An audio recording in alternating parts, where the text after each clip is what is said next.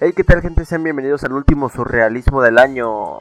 Yo soy el host de FK, creador de contenidos, artista psicodélico, Dios y también el host de este podcast. Empecemos felicitándote, sí, a ti. Felicidades por sobrevivir a este año de mierda, felicidades por llegar al 365 de 365. Te felicito si es que no te dio COVID y te felicito si venciste el COVID. De cualquier forma, hagamos nuestro mejor esfuerzo y nuestra mejor versión como persona en honor a los que hoy ya no están con nosotros. Ah, bueno, adiós, Master. Me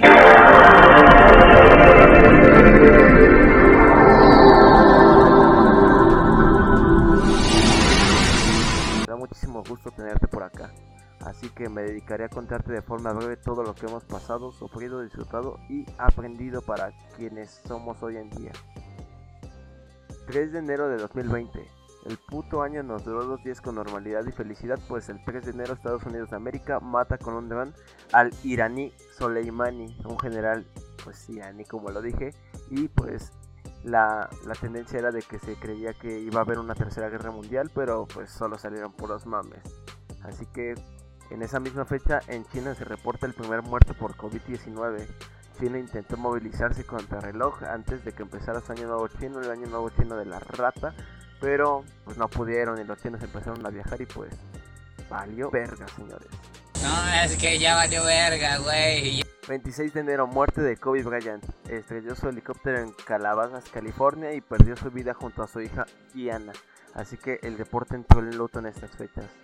Después nos vamos al mes de febrero, amigos. El 12 de febrero existe el primer, bueno, no el primer, sino existe uno de los casos más importantes de, de feminicidio en el país. El caso de Fátima, una niña de 7 años, el cual su cuerpo fue hallado con huellas de violación y tortura en un costal a menos de 30 minutos de la escuela en la que estudiaba. Y en la misma semana hubo un feminicidio, el feminicidio de Ingrid Escamilla, la cual perdió su vida en su casa. Un hombre de 45 años que vivía con él la mató y la descuartizó. Y los policías que tenían acceso a, la, a la sala del crimen, pues le tomaron foto y se filtraron en redes sociales. Todo esto llevó a un movimiento social enorme como es el feminismo y me da muchísimo orgullo que se haya sido, aunque no estoy orgulloso de, cómo hayan sido las cosas marchas y protestas en la Ciudad de México y aquí es donde el gobierno actual pierde el respeto cuando en vez de movilizar grupos policíacos para cuidar a sus mujeres encierra sus, sus monumentos para que no sufran daño. Marzo, entramos a la época crítica del año en la cual la Organización Mundial de la Salud declara una pandemia y el presidente pues casualmente nos dice que salgamos, que él nos avisa cuándo guardarnos, pero después dos días el señor doctor Hugo López Gatel sale y toma el mando sobre esta pandemia y pues como era de esperarse la super cagó rapidísimo y nos dice que el cubrebocas no sirve y que solo genera un falso sentimiento de protección. Viernes 13 de marzo, amiguitos, las universidades e instituciones de educación anuncian que saldremos de vacaciones adelantadas hasta el 30 de abril. Y bueno, este fue el último día que se asistió a clases presenciales ya casi 200 días, bueno, más de 200 días y ya no regresamos nunca a un aula. Sábado y domingo se realiza el Vive Latino en la Ciudad de México y 20 días después aparecen los primeros 50 casos de COVID en tierras mexicanas. Y pues no paramos con pendejadas. El cabrón del presidente saca unos amuletos para decir que con esos se iba a proteger del COVID. Y pues... Estás bien pendejo. Bien pendejo. Este mes acabó con la administración de esta presidencia y muy difícilmente creo que se recuperen de, de todo lo que hicieron con, con, con, el país ante el COVID, ante los feminicidios y que importara más la rifa de un avión presidencial que nunca se rifó un avión, pero que fue una rifa, que fue una tanda, pero a final de cuentas nos demuestra que a la presidencia no le importa la vida de las mujeres. En abril tenemos que Joe Biden es elegido como el candidato de los demócratas y Casualmente también tuvimos avispas asesinas porque pues 2020, ¿no? Y también tuvimos George Floyd pierde la vida y el movimiento Black Lives Matter toma fuerza a nivel mundial. Junio y julio se cancela la Eurocopa, los Juegos Olímpicos y toda la economía a nivel mundial se derrumba. Como mi relación con la Cassandra. Sí, así bueno. Cassandra, si estás viendo esto, Vete a la verga, hija de la verga. ¿Tú te crees bien vergas por mandarme a la verga? Si crees que valgo verga, pues entonces come verga. Me dejaste como pendejo aquí valiendo verga.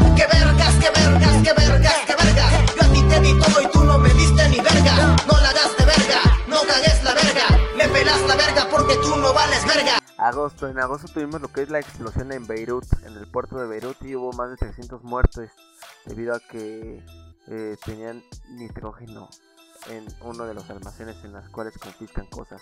En agosto también tuvimos que Rusia anuncia la Sputnik 5 como vacuna contra el COVID-19 y pasamos a lo que es el mes de septiembre. En septiembre tenemos que Pfizer, Moderna, AstraZeneca anuncian pruebas de fase 3 de su vacuna contra el COVID-19. En ese mismo septiembre, el 19 de septiembre, llegamos a un millón de muertos a nivel mundial por el COVID-19. Se puede decir que obtuvo su, su placa de un millón de YouTube. En octubre cambiamos y pues no tanto para bien, porque México canceló 101 fideicomisos para usar el dinero en el sistema de salud y pues hoy en día no se ve así. Eh, los hospitales están saturados y esperemos que el tiempo nos diga que, que se usó para bien esos fideicomisos y pues ojalá todo vaya para bien y según medios la, la, mitad de estos fideicomisos ya se usó para adquirir las vacunas contra el COVID-19. En noviembre del 2020 Joe Biden gana las elecciones de los Estados Unidos y pues el maricón de Trump dice que hubo fraude y que iba a checar lo más posible para que no ganara Joe Biden, pero al final de cuentas Joe Biden es el presidente electo para el siguiente mandato de los Estados Unidos de América. Y pues igual en noviembre el Nicky Nicole me reprobó. Pero pues nos dejó una frase que marcó mi vida que dice, duerman mientras otros trabajan jóvenes del 5 y B2. Y bueno, después tenemos en diciembre que las vacunas son aprobadas por la FDA y la COFEPRIS aquí en México y hoy en día empezó la vacunación para el personal de salud y listo. Se acabó esta mierda amigos. Esas fueron las noticias más grandes de cada mes. Y pues obviamente esto no puede ser un podcast si no te dejo las tres series, las tres canciones y lo que aprendí. Entonces empezamos con las series de mi top 3 del año que no específicamente están en una plataforma. Minimalismo es un documental de Netflix en el cual nos enseña el arte del minimalista y que aquí sí aplica el menos es más.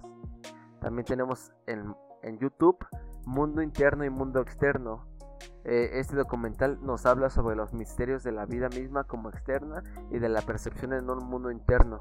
Habla sobre los fractales, la teoría de vibración y que nada está completamente en un estado seco o sin movimiento aparente. Y tenemos lo que es la joya del año a mi perspectiva, que es The Midnight Gospel. Es una serie original de Netflix en la cual nos habla sobre las corrientes del budismo y quizá nos hace cambiar la ideología respecto a las drogas, la magia, la muerte y sobre todo la maternidad como el punto de motivo de nuestra vida. Esta serie se interpreta de mil de una forma, así que pues esperen mi resumen, vatos, y mi reflexión con el Mayo House. No hay forma de detener un corazón roto. ¿Qué haces? ¿Qué haces al respecto? Pues lloras. Lloras. Mis tres canciones favoritas de este año fueron sin duda la, eh, la tóxica de Papi Farruko. Y se va para la calle en busca de un jangueo. Para allá, allá, donde ponga música y ajuca y botelleo. Se va para la calle en busca de un jangueo. Ella no quiere amor y está puesta para el perreo. Para allá, allá. The Eyes de The Weeknd modo cogelón. When I look at you in your eyes, I see there's it's Y Bitch de mi amor Doja Cat. Said I took it and I ran for it. I run it and I stand on it. Money on the floor when we dance on it. Shine bright when I put a tan on it. Said I took it and I ran for it. I run it and I stand on it. Money on the floor when we dance on it. Shine bright when I put a tan on it. Like, bitch, I'm a boss. I'm a bitch and a boss, I'ma shine like glass. I'm a bitch, I'm a boss. I'm a bitch and a boss, I'ma shine like glass. I'm a bitch. Así que esas fueron mis canciones y mis series favoritas de este año. Realmente no hubo mucho contenido como el pasado. Igualmente se, se sabe que no es bueno subir contenido en pandemia porque no tiene el mismo pegue. Y pues sería nada más quemar cartuchos de, de lo que es tu arte. Entonces, finalmente mi reflexión de este año es que aunque el mundo se pare y se vea difícil, sigue peleando por tus sueños. Que el futuro y destino están escritos, pero nosotros tenemos el poder de cambiarlo con esfuerzo y trabajo arduo. Que a pesar de todo, si no hubiera pasado nada de esto, no seríamos las personas que somos hoy en día, porque el hecho sí se relaciona al todo pasa por algo.